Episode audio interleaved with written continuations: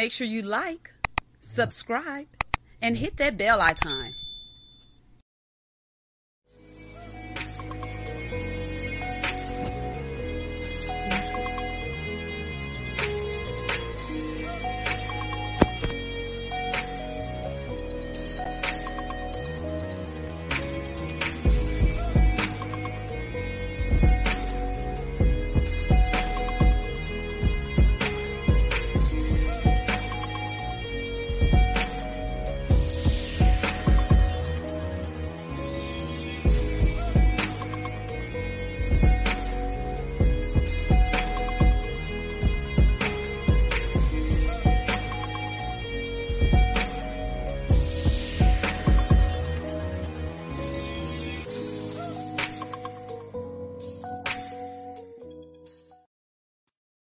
Hello, and welcome to Let's Sip and Talk with Freema. So, today we have on a very special guest, and I say very because he's a native of my hometown, Orangeburg, and he's doing great things, you know, for the community. He is the author of a best-selling book, um, self-help book of decisions and consequences, the founder of a Garden City um, preparatory academy for boys, and he's a member of the 100 Black Men of Greater Columbia. So he does a plethora of things that is giving back where we can learn from him. And y'all know how we do on Let's Sip and Talk with Freema. I feel like with interviews, open discussions, and everything, we learn from one another. So it feels good to learn from one of our very own, Mr. Kevin Raspberry. So without further ado, let's speak with Mr. Kevin Raspberry. Hey, Hello. Hi, how are you doing today? I'll tell you, if I got any better, I couldn't stand it. Okay, well, that's good. That's good. so, Mr. Raspberry, for the individuals, for the viewers that may not really know you, for the ones that may be in a whole nother city or state, can you give us a little background of you? Um, so of course, I am from the Burg, um, Orangeburg, South Carolina. Um, represent that anywhere I go. Um, I'm, I'm, what they call a hill kid. I grew up on the hill. Okay. And so it's um, a story of trials for me. Um, I think I had great parents, um, but my environment, of course, was a challenge. Mm. Um, academically, I struggled um, from a kind of a social standpoint. I struggled, so I always had to try to fit in. So being an athlete, um, football was kind of my way of fitting in, but um, the struggles of my, you know, being in, in school was just sometimes overwhelming because I just I tried my hardest. Like I would study all night and still did not do well in school. Mm-hmm. And so um, it was one of those situations where I had to tap into you know my my people that was around me and my talents for me to to kind of you know move on. And so ended up um, i was scared to death to go to college so i went in the military.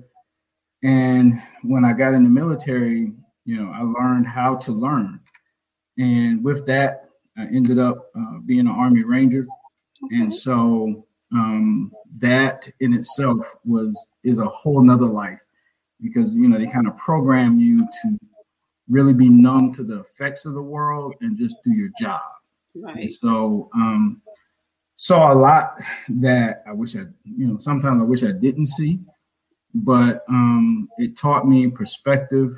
It right. taught me, it kind of um, helped add to the, the form, you know, the foundation that my parents had already given me of understanding the world is not fair. Right. And, and so you you make room for yourself, whether that's you know, pushing something over, rebuilding something, whatever the case may be. So, um, kind of went off from there. Um, and was uh, very celebrated soldier, soldier of the year twice. Wow. Um, I helped arrest Manuel Noriega. Just a lot that happened in my military career. And then um, I got out because um, I, was, I, was, telling them all the time, man, I'm from Orangeburg, man. I ain't supposed to. I mean, we get shot at in Orangeburg, but we don't get shot at like this. Right. Man, I said, this is a lot of dodging that I got to do. So I wanted to get out and and um, kind of went to uh, uh, some years of kind of floating. Um, and then I lost my father oh. two months after I got out. My son was two months old, and he got killed by a drunk driver. And so anybody who knows me will tell you if my daddy told me that a black pen was red, the, mm. the black pen was red. I, I did whatever my pops told me. I followed him everywhere. And so that was devastating to me. I. Um, I never really saw the world the same after losing him. Because um, matter of fact, he was on his way home, and for he and I, it was going to be our first time cooking like Thanksgiving dinner together. And so um, it, it, it, that was tough. And I, I got to say, I still struggle with that, but the years after that, probably the three, four years after that, it felt like I was in a cloud. Mm. You know what I mean? And so, but I, I, held my son and my daughter real tight. Um, um, I, I, raised them in Orangeburg by myself for 13 years and uh, never really dated, did anything like that, but I really focused on them.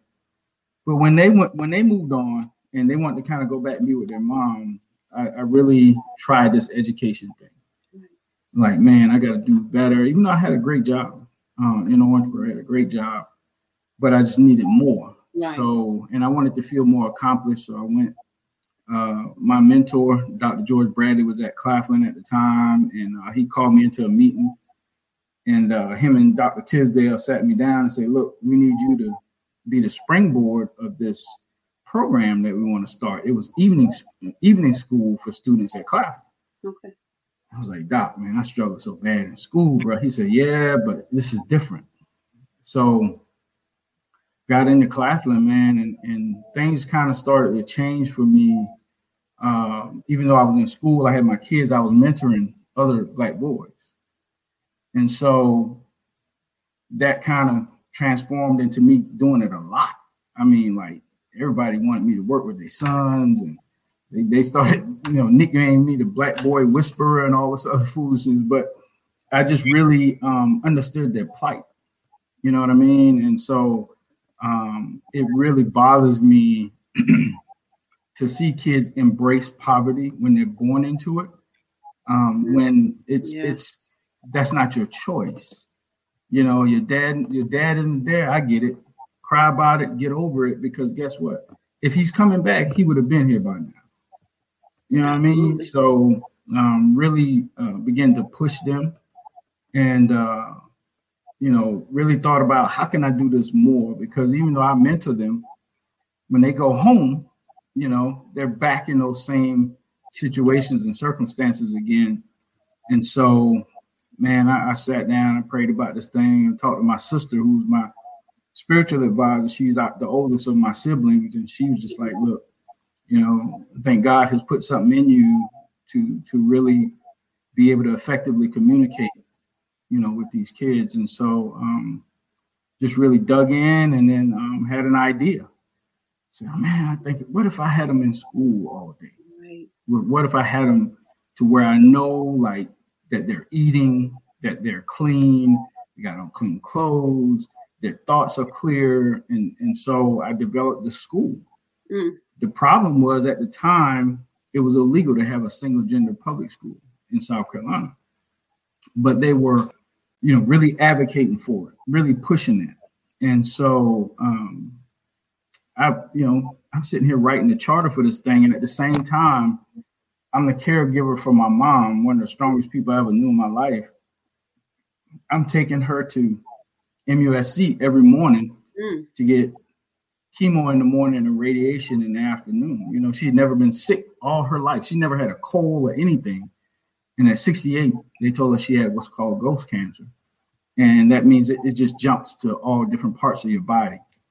And so that was a struggle for me.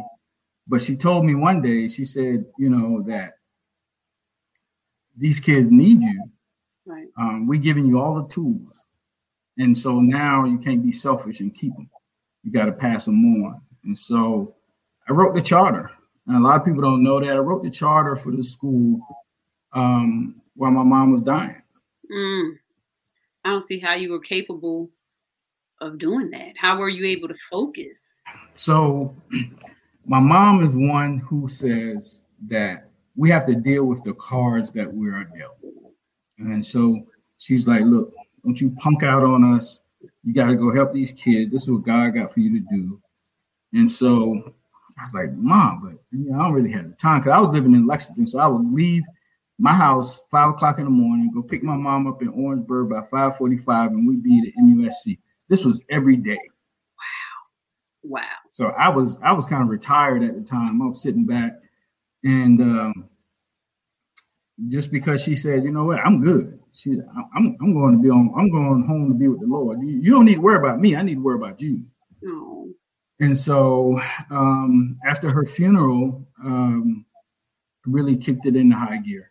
Mm. And um, when I finished the charter, I sent it to them, and the couple of days after that, they had approved for it to be single gender public schools in South Carolina. And so we got the charter, and we were the first single gender public school in the history of South Carolina, and it was founded by an African American. Making history, made history. Hey. Wow. you know, I, I I think a lot of times that I feel like I failed. Why you say that? Um, because they ended up closing the school, and the reason why it, it they didn't look at it from the academic standpoint. They looked at it from, um, okay, yeah, you're doing well with these kids, and we were the only school in the state of South Carolina that had no suspensions, no expulsions the whole time we had that school. Ninety-seven point nine percent daily attendance rate. Um, but it didn't make them look good, right? Because most of the kids I got was four, five, six grade levels behind, and we started at sixth grade. Mm. And um, they covered up a lot of the testing that we did.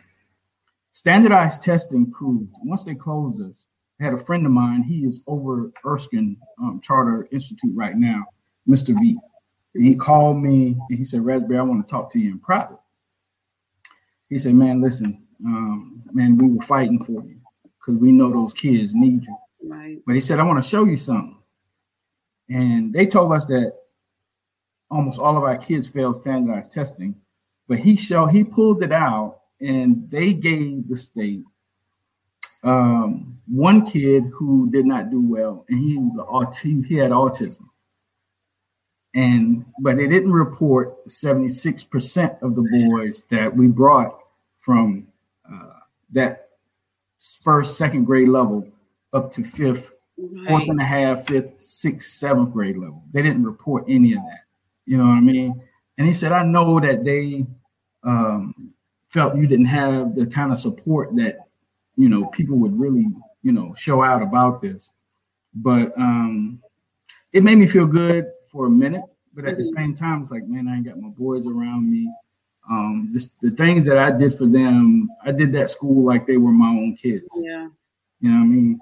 I took them to uh, Morehouse to uh, physically touch, you know, the statues of MLK and sit in the, the, the chairs of Samuel Jackson and Spike Lee. Um, they got to touch the robe, you know, that, that um, Barack Obama wore when he came there. We went over to Spelman and they understand, you know, if you know anything about Morehouse and Spelman, that they're like really attached, right? And so um, Harvard had sent us invitations to bring them because they really wanted to bolster their African American male um, students. Um, College of Charleston had us down, I don't know how many times. Um, you know, the Atlanta Braves, CNN. I took those kids everywhere. I did haircuts every week. Um, I did uh, toiletries. Um, their uniforms, if the parents couldn't afford it, I said, just, don't worry about it. We, we would buy uniforms, shoes, everything. And so it was a very challenging time for me when they uh, closed us Mhm. because it was bigger than education to me. Right. They got to see uh, a black man that cared about them. Um, you know, everybody always on me about the way I dress, and they always talk about this and that. And those kids, they, Mr. Raz, you know, you got to put me on with that swag. And I'm like, you know, and so whatever I could do to make them smile and make them happy um, is what I did. And, and I remember the day that it closed, and I had to sit and talk to them about, look, yeah, I need y'all to go out here and represent GCP. You got to go back into these schools. I know they don't like y'all. And so for some of them, um, probably 60% of them, they didn't do well going back in just because of how we did you know, with them. But um, a lot of them didn't. We have kids.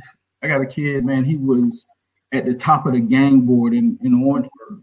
And uh, his mom brought him to me. He said, You're probably the only one I know who can reach him. Mm. And uh, we, we really worked with him, and he's won state two state championships in basketball, doing well academically. He's got all these scholarships. And if there's nothing else, you know, I, I got those one or two, more, more like 50, but um, we got kids who graduated a year early. We got all of this other stuff, but it's still frustrating to me that um, I'm not there with them, you know, as much as I used to be because I know everybody don't care about them. They're a number, you know. So uh, kind of went past that. I had a good friend of mine. He asked me to come down to uh, McCormick.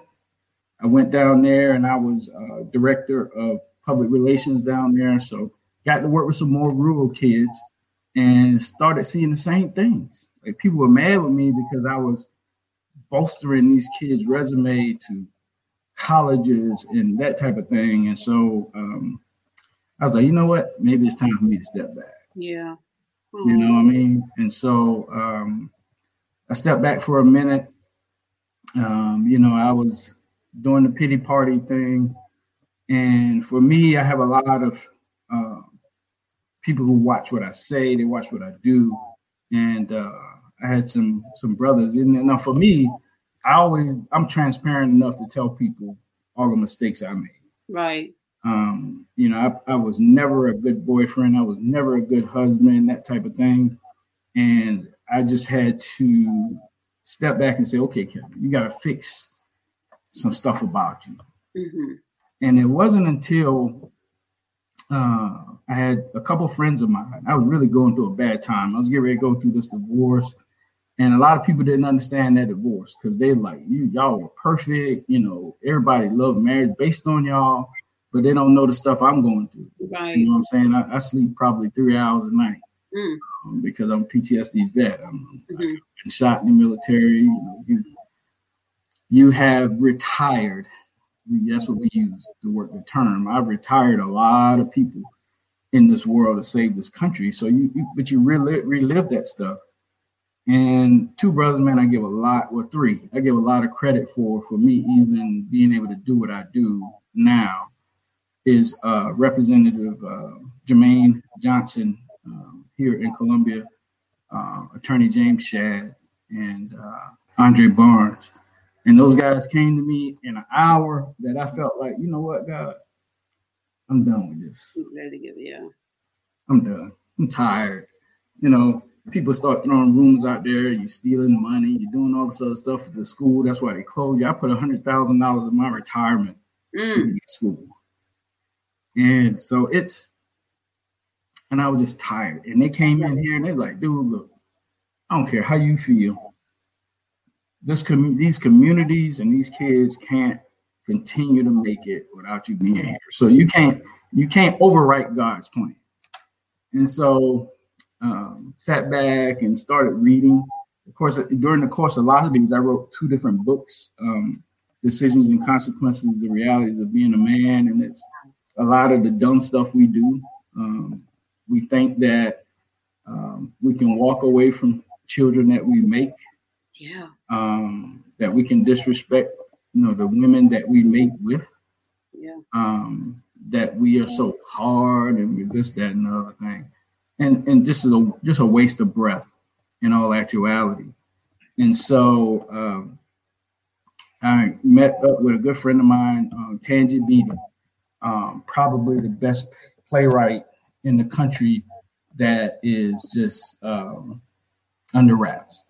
Uh, and we took one of my books and uh, we talked about it. I talked to her about all the struggles and stuff I went through. Right. And we wrote the play. Um, her, she, I, and Donna Johnson wrote Confessions of a Good Man. Mm. And so um, that play ran for seven years. Wow. Um, always sold out. Um, it was phenomenal, but every character in that play was representative of me at some point in my life. Wow. And so, um, really excited. I, was all I'm always excited about that to talk to the guys who are in that.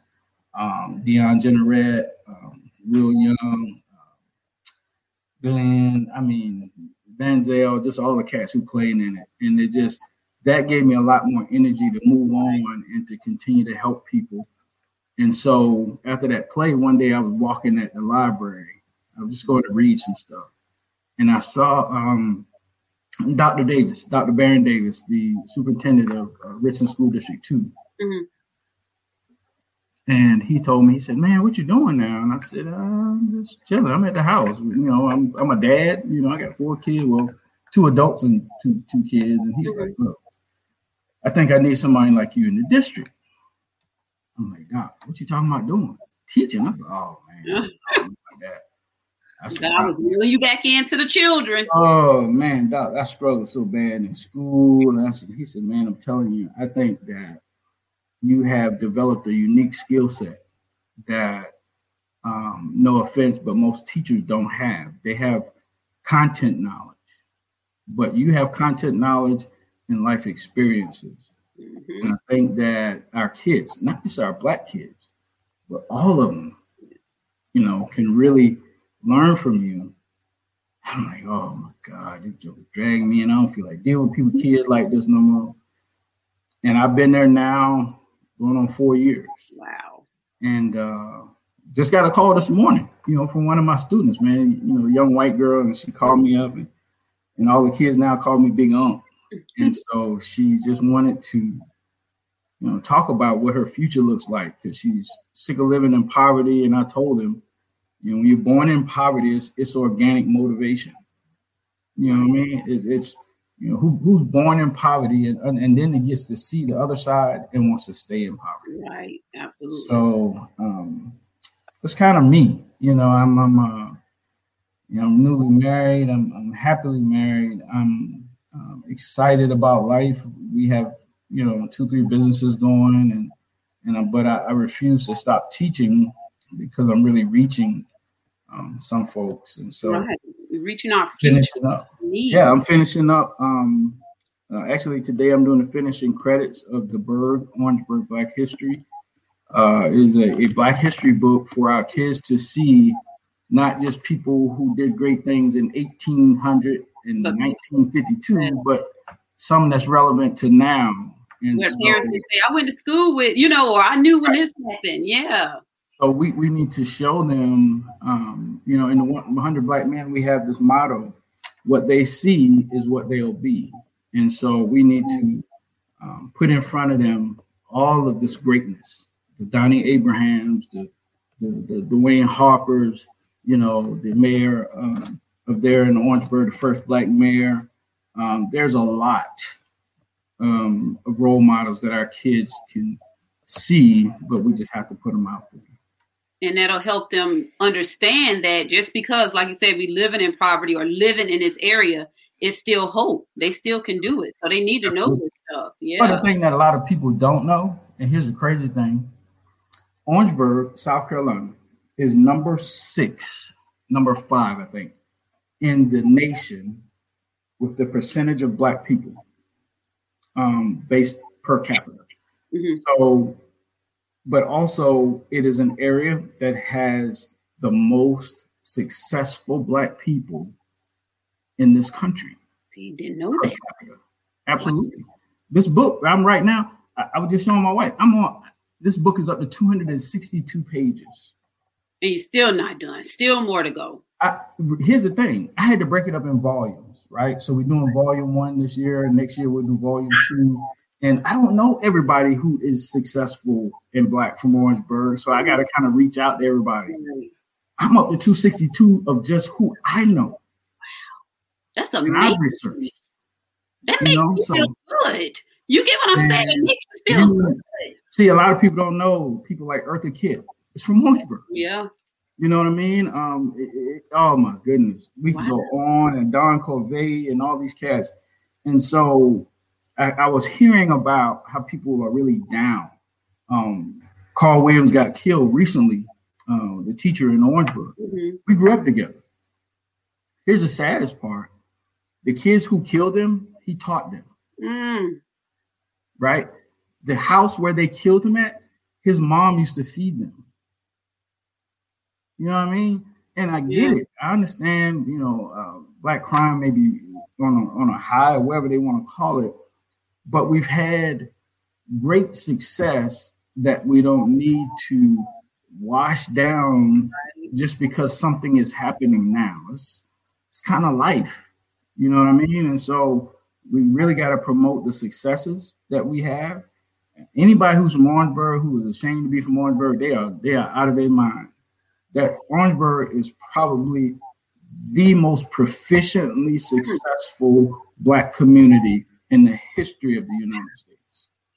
We're gonna have to retitle this um, interview you know, to to because I need a lot of people to know this because honestly, I did not know that, and I, I have been here since I was three years old. You know, uh, my mom didn't tell me that because she probably don't know that. Right. So, you know, and and just to back up just a little bit, when you mentioned you felt you failed, but sometimes you know we we feel that way. We go through the things because it's something greater that you're going to achieve. And this right here, this book that you're writing about Black history of our own town, this is that's amazing.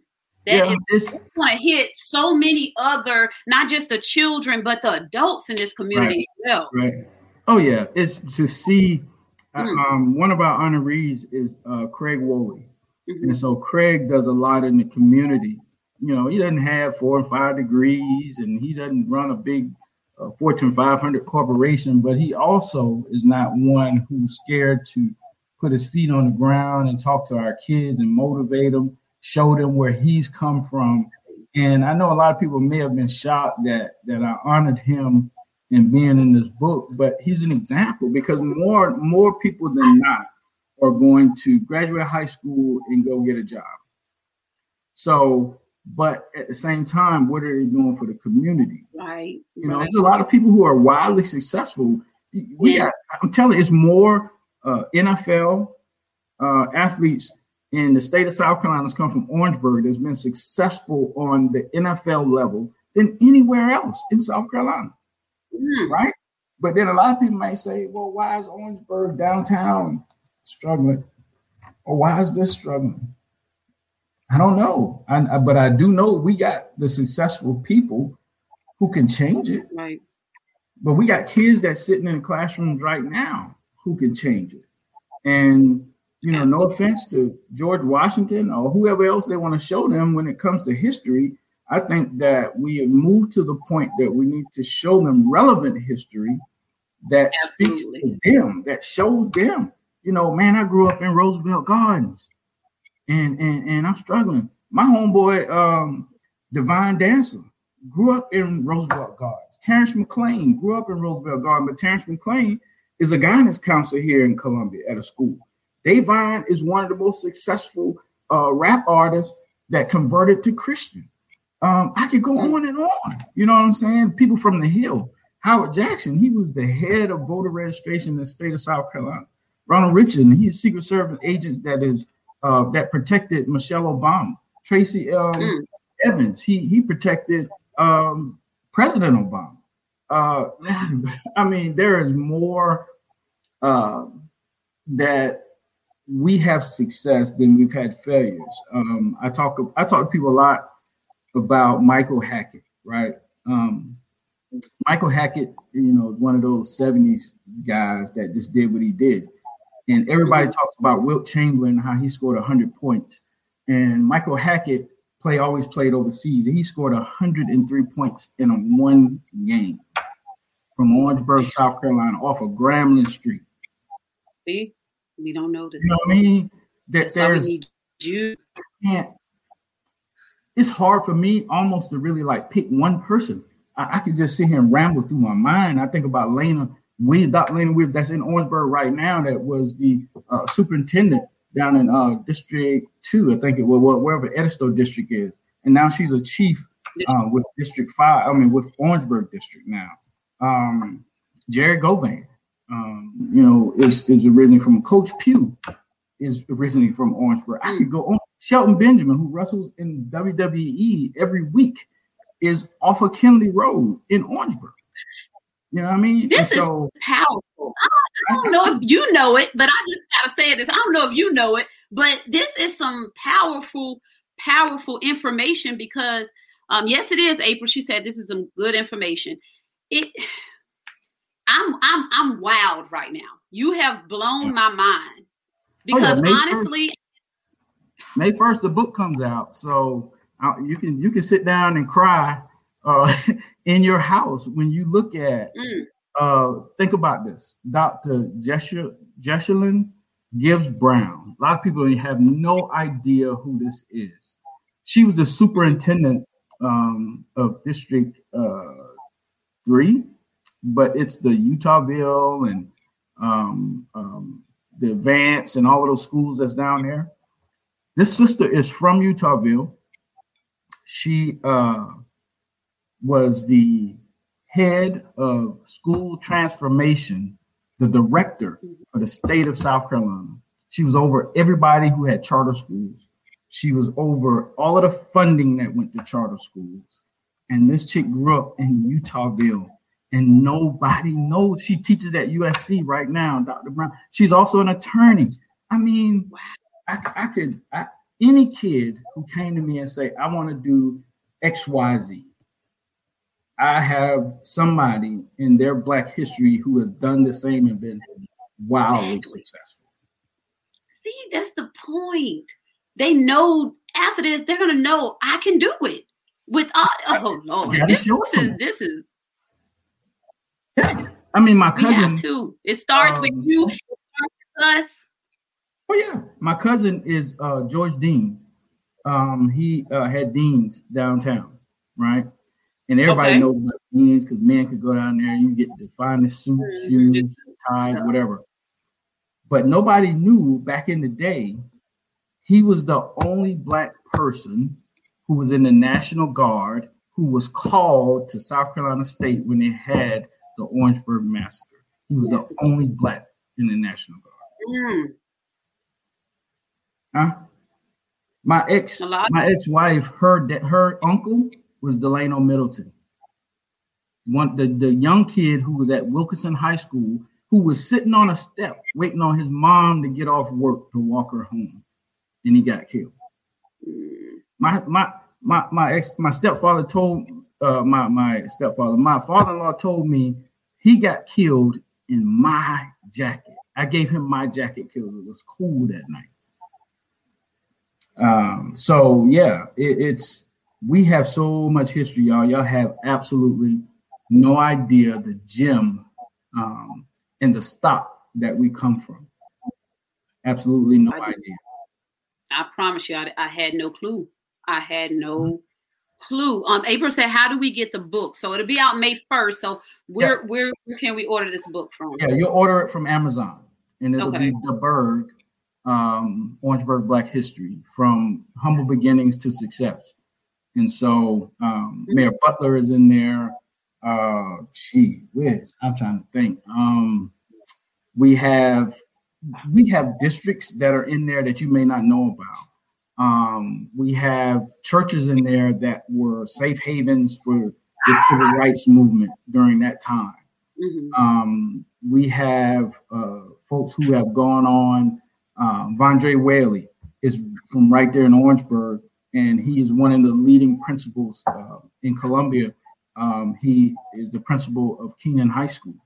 Um, it's oh my god, I just y'all have no idea. I'm, I'm, like lost for words to be honest with you. But I, I do have a quick question. Do mm-hmm. you believe um, that everything happens for a reason? How do you feel about that phrase, that statement? Do you believe everything happens for a reason? Here's I do because something has to happen for you, right? There has to be an experience for it to be wisdom.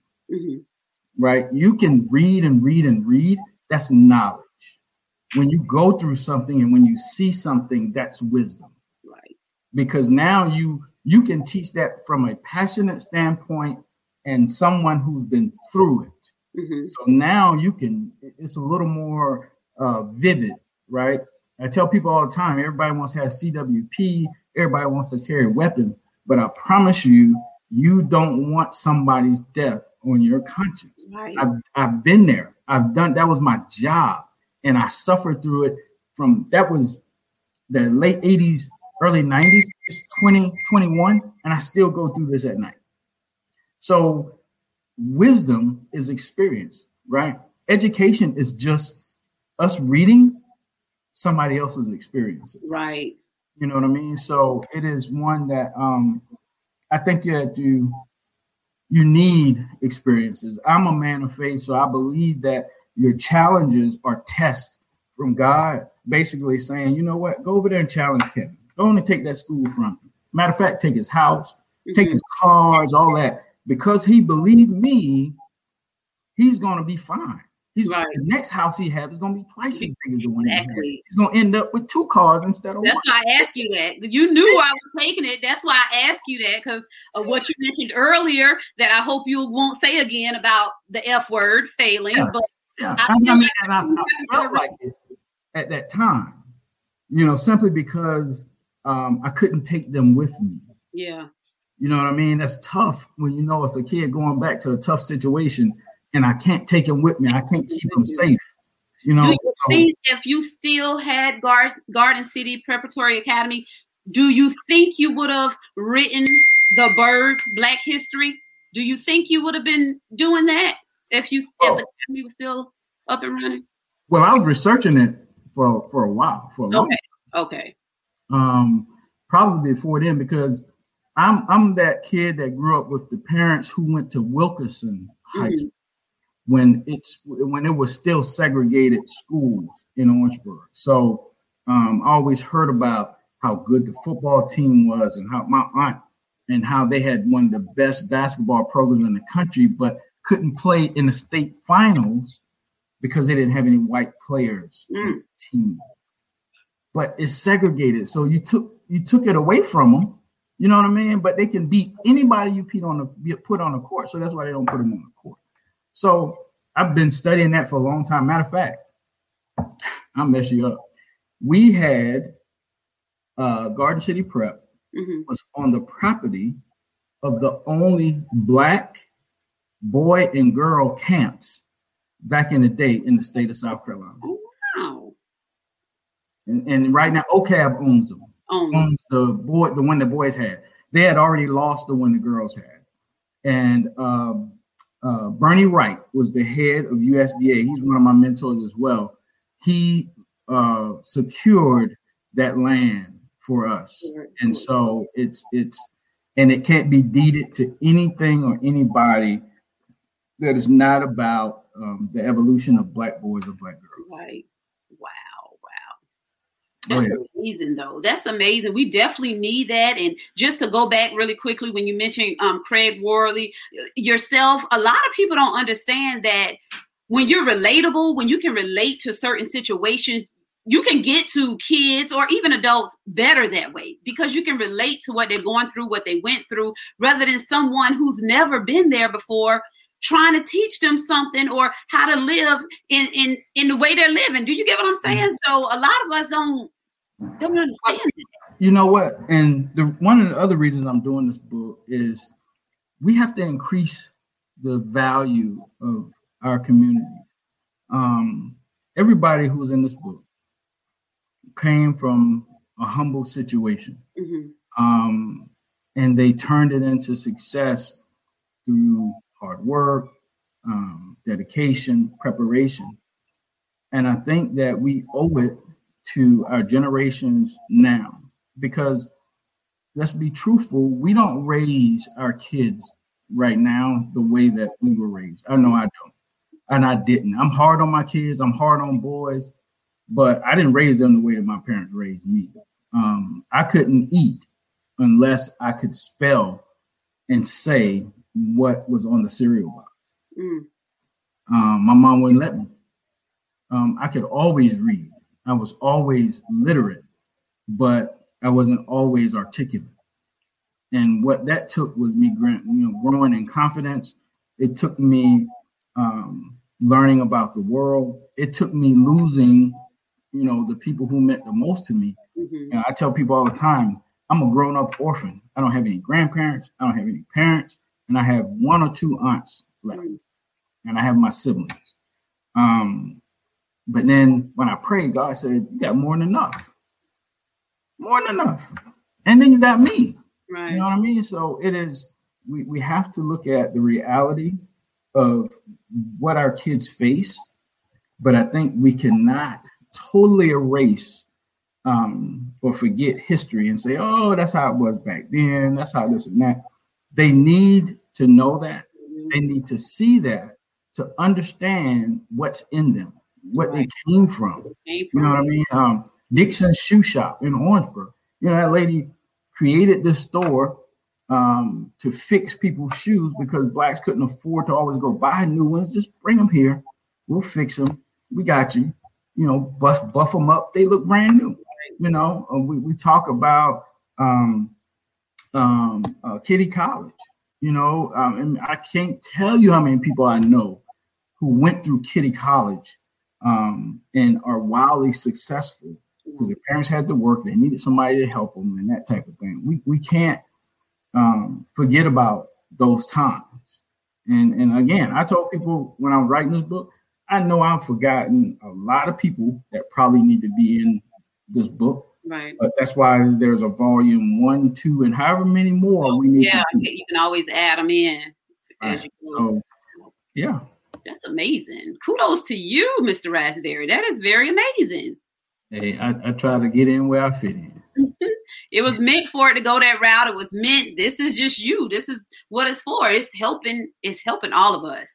So just to You- get motivation that our Yeah, you know, but when you're givers, um, being a giver is very painful. Yeah. It is extremely painful because you know what? As a giver, when you give, no matter I don't care how grounded you are in faith, Mhm. you're going to have an expectation that people say thank you or they're grateful, and it's not always the case. That's not always the case. but it's not. That's not the currency that we should look to receive. Right? You do from the goodness of your heart, and if somebody gives to you or says thank you, that's fine. You're doing your part, hmm and and we have to get to that part and get past that part Right. and and understand that you know i'm doing what i'm supposed to be Absolutely. And and I say all the time, you know, you can't expect everyone to act as you would act or or you know do say thank you because you would say thank you. You can't you have to accept people for who they are. You can't expect a you out of somebody else. You you just can't do it Right. You can't expect that from from people. You can't just that's, because that's a part, you know that's a part of why great people are not especially great athletes they're not great coaches and the reason why they're not great coaches is because their expectation is everybody they're coaching should have the same result that they had Mm, it's impossible it's impossible. Uh, it's one of the reasons why I'm so glad Michael Jordan is not a coach. Who could live up to exactly. you know the expectations of this Yeah. dude? You know, it's one of those where I hope LeBron James never becomes a coach. There's no way they could live up to that. You have to tap into their best abilities. But that takes Right. us investing in them to know who they are to be able to get the best out of them. Absolutely. Absolutely. That takes time, patience, work. But yeah, you can't expect them to be a you, you know? Yeah. You gotta Yeah. what works for them.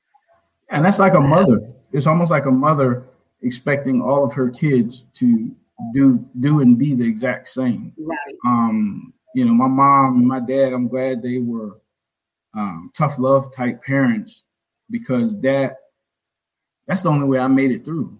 Um, my my my siblings. here's the crazy thing. Now you imagine being in a house. You're the youngest of four, and all of your siblings have made A's all through school. Mm. Elementary, middle school, high school. They've never gotten anything less than an A on their report cards. And here comes me. Lord help me. I'm coming through, and my dad tell used to tell me, boy, your report card looked like it's stuttering. D D D D D D D. I mean, that was I just Yeah. Dad, and he'll always ask me, son, you did dad I did the best I could. I thought I did better. And and it was they were academically um, that's their talent. Mm-hmm. But then my dad started to pick up on my talent being a people person, being a leader, um, that type of thing. And so he right. would give me different responsibilities than he would give them. Um, I was one of those kids. I was cooking Sunday dinner at nine. Yeah. You know, my parents taught me to do that because they felt that life is going to be a little bit harder for me because my academics weren't the best.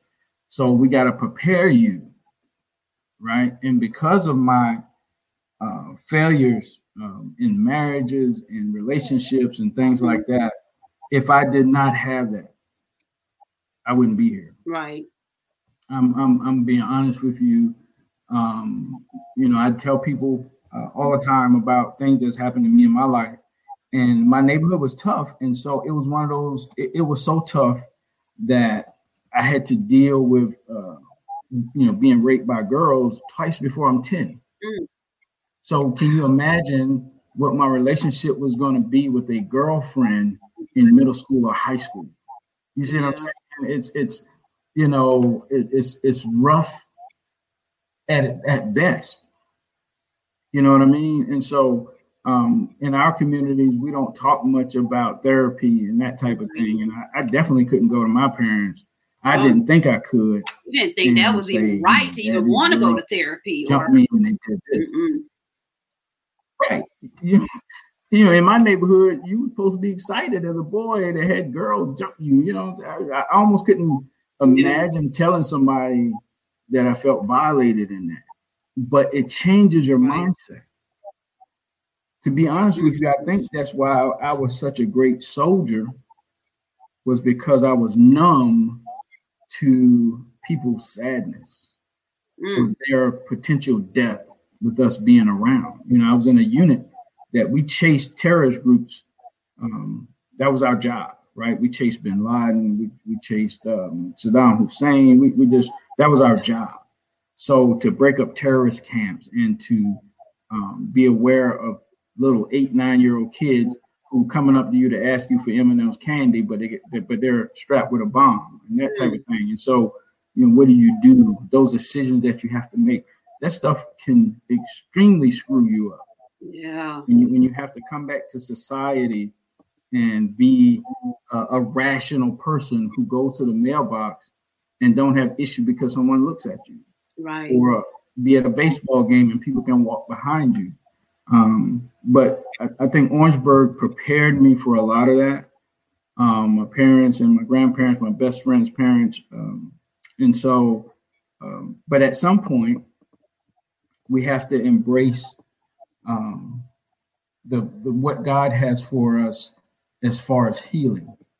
Um, here's something I learned that healing very rarely looks like what you think it should be.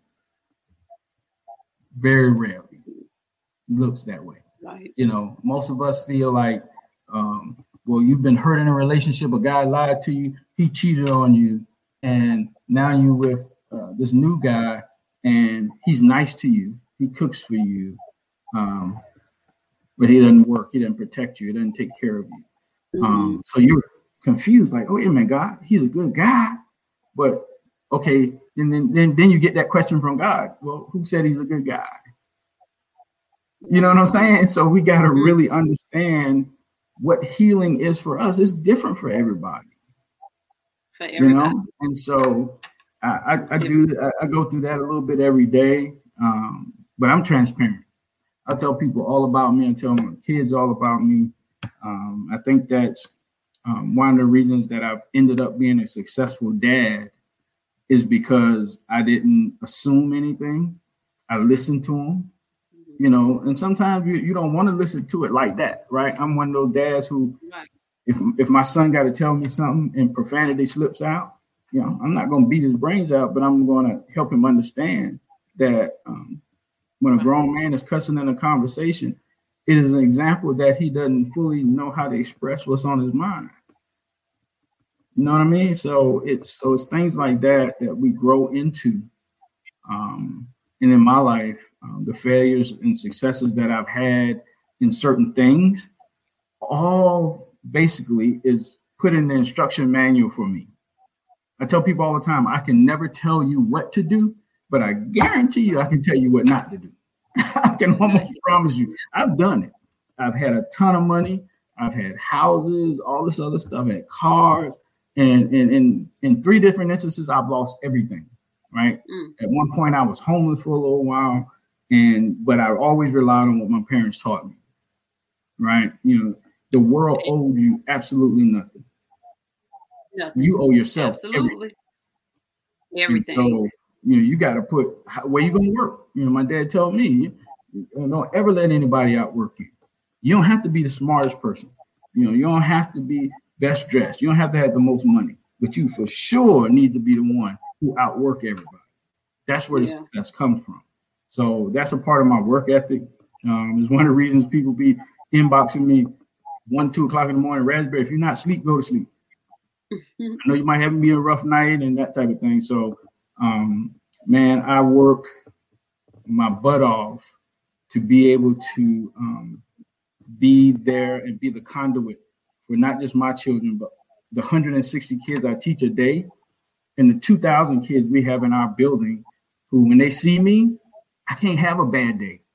Yeah. When they see me, they expect, what's what's Gucci? What's what's right. going on? You know what I'm saying? How you feeling, baby? You know, I, I tell everybody around the school, what's up, nephew? What's up, niece? and so if they don't see that, something is wrong. Yeah. And then we feed off each other energy, you know, because now they concerned as to what's going on with Unc, you know. So yeah, gotta have that smile on the face.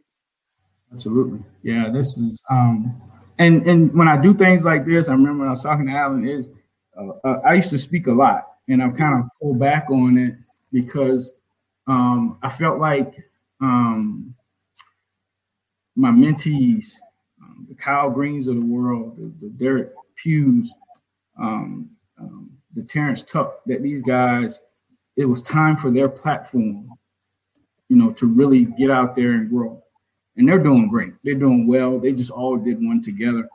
But I think that there is still time and there are still um, certain avenues that I still have to make sure that I occupy because um, everybody is not as transparent, maybe not as forthcoming, mm-hmm. but um, their expectations and standards may not be as high for people because they feel like, eh, what they going through stuff. You know, I, am one of those, know, my kids that go through poverty that don't have dads. I'm the other mm-hmm. side of it's okay. I'm that guy that says, you know what? When the last time you saw your dad? Oh, I'm 16. I saw him when I was three. Okay, so let's look at it like this. The likelihood of him coming through the door tomorrow, yeah, it's probably not going to happen. The likelihood of you really reliving today is not going to happen. So why are you continually losing days, waiting mm-hmm. for something that's already done all it's going to do? Right. It's not ain't your fault. That's why you sitting here taking all of this in and being hurt by this. I'm trying to show you how to be the best you. I'm showing you how to make sure that you're not the dad that got the doggone nerve to leave your kids that you made. Yeah. So, you know, don't tell me about your dad because you can't tell me about your dad. If you could tell me about him, this is different. All you can tell me, Mr. Raspberry, he left. Yo, I'm sorry. But look, let me show you how to not repeat this. Right. How to not leave, how to want to be there with your kids. Yeah. There's no yeah. way, there's no way I can fix how you feel about your dad not being there. I, I can't do that. I'm not a licensed therapist. My job is to educate you and prepare you to not be that kind of guy. Absolutely. Yeah, I the person that hurt you feel, you got to deal yeah, with That's the truth. We need to focus on okay, today, your future, what we can do, and not something in the past that we can't change. Right. Change Absolutely. Yeah, it's nothing you can do about that. So, um, but for me, I, I can say a lot of folks there. I had somebody tell me, said I need to write a book on my life. I said, well, not very many people I think will read that because my life has been all about challenges. You know, but you, you they can kind of see how to overcome those challenges. You know? But you know what? Here's something that I learned. Uh, Earl Middleton is from Orangeburg. Mm-hmm. Earl Middleton is probably one of the most successful black men in the history of South Carolina, mm. quite possibly the nation.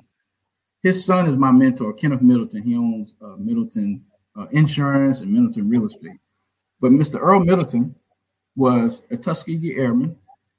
This this man has had his college degrees. Uh, he was a House of Representative. He owned. Uh, he started a real estate firm that was so impressive that it was on the front page of the Wall Street Journal. Uh, he owned uh, Middleton Insurance. And this guy, right, was dealt all of these curveballs.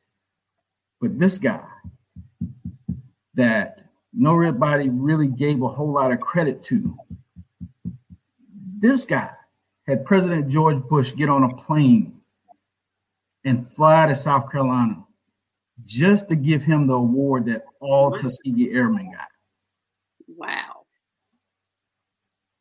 This uh, this guy is the guy that presidents, vice presidents, and secretary of state would call to get his advice on a mm. law that they was thinking about dealing with. From Orangeburg, South Carolina. This guy. That's the spot we come from. And, and, and for me, I feel like I got a lot of work to do. A lot of work to do. I mean, you know, when he died, he was empty. His tank was empty. Mm. And we have to understand and look at ourselves every day and say, Am I going hard enough that when I leave here, that I'm not half full? Right. You know, our testimonies, um, and that's why I, that's why I'm back and forth about this book is mm-hmm. you know, our testimonies are not for us. It is for somebody else to understand what they can overcome. And exactly. so for me, that's my battle though. You know, I'm like, God, you know, I don't hide that from people. I tell people all I was a womanizer and I did all of this stuff. I did this, I ran the street and all of that. But it's the recovery from that. It is what you become. What did that time teach you?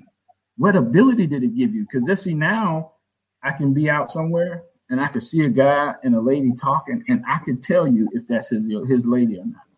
Wow. And I can, you know, but then I'm scared, like God, I don't want to go over there and deal with this dude. I'm 50, man. I don't want to fight nobody. I don't want to shoot nobody. I ain't time for all this, but God, but I know that his wife. I know he's not, you know, and so um, so that's why I'm kind of a little apprehensive on it. My sons, you know, them jokers, they they write it. Just write the book, man. Let yeah. let people deal with it how they deal with it. You know, my daughter, huh? I said it'll be a great book. Yeah, yeah, and I, I may write it. A lot. I write a lot of my books from a narration standpoint, like where I'm guiding the reader, right, kind of through, because I mm-hmm. believe sort of like the Bible. You can't sit and just read the Bible straight through like it's a book you have to find out what's connected where. What does this mean? What does that mean? And so it's one of those where I really have to think out and plot and, and make sure I have a good concept map so people can understand why this fits in where and why this happens here. So that's understandable. And I see that Don um, Raspberry said he just found your first two books on Amazon and he purchased them because I see you because what's up? Yeah, my but, family, yeah. Uh, we're we're all starting to learn each other. Our family is, pretty big and kind of spread out. We're not the family that always celebrate together because everybody's everywhere. We're in New York, we're in Jamaica, we're in all over. But it's good to see that they still support. Right, absolutely, absolutely. This is a wonderful thing that you have done and that you are doing and that you're going to continue to do. This is amazing. Um, this whole segment today was very touching, very knowledgeable for me because a lot of it I did not know. Um, it, yeah, my sister said very eye opening. It's a lot of things that we're unaware of and that we do need to teach our children. So I appreciate you and I thank you for coming on and sharing your journey with us and with this the Burg Black History I'm wild. I, I still don't know what to say because I did not know we had that many successful people come out of Orangeburg. I just didn't know that.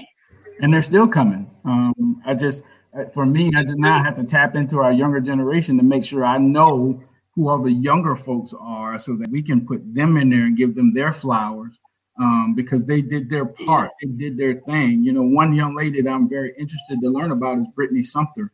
Um, she played basketball at OW. She was one of the what they call the Queen Brunettes. Um, and just to hear what she did in high school, this this girl was phenomenal. She was amazing. And I just go and follow up with her because a lot of times with women, their stories end there. You don't hear everything that's went on. Right. You know, uh, my classmate Don Bradley was that queen brunette, but we was in school together. So I would always hear how she's on the USA this team or she's this good. And then to see her transition to her business life and education and help folks through um, uh, what they call it, uh, the the summer programs for the students, uh, Upward Bound and all that for Georgia. She's like the big dog, and so I'm so proud of her that um, just her basketball skills is not what defined her. Um, she evolved. Yeah. Yes, yes, yes. That's amazing. Well, I thank you so much um, for taking the time out on this Sunday to, you know, just sit here and, and chat with me and give us some history that we needed. So I really appreciate that. Um, is there anything else before we um, conclude the segment that you would like to speak on, talk about anything else that you'd like to share? Um, that that we all need to um, take a part in educating our youth um, and and I say our black youth, but all of them, but in particular our black youth, because a lot of them are not aware that they could ha- they could be the lineage of something that has been wildly successful all their lives. Right. Um, and uh, my goal is for every student in all of Orangeburg County schools to have this book. Mm. Um, and just to see and know some to learn how to respect black people. Right. Right. But for some to to educate themselves and say, man, you know what? If they did that, yeah, then I know I could do it. Absolutely. Yeah. Absolutely. Absolutely. And see, that's the whole reason um that I started, you know, let's sip and talk with Freema. We started with panels, open discussion, because I, I feel like people learn from one another. We see things from different perspectives, you know, and then you also motivate each other from your story, you know. So that's what with this whole platform came from. So as you were speaking, my wheels are turning like, yes, that's how I feel. You know, I feel like I want to help people through, you know, conversation, through sharing knowledge, through just putting it out there. So yeah, um, I feel like this is my call and this is my passion. This is something I want to do. I need us to learn from each other. So Absolutely. again, yeah, I thank you so much for coming on. I really, really appreciate it. I hope you have a great day, a great work week, and you're amazing. Thank you. Thank you so much, dear. We appreciate you. Thank you. And as we always say on Let's Sip and Talk with Freema, peace and love.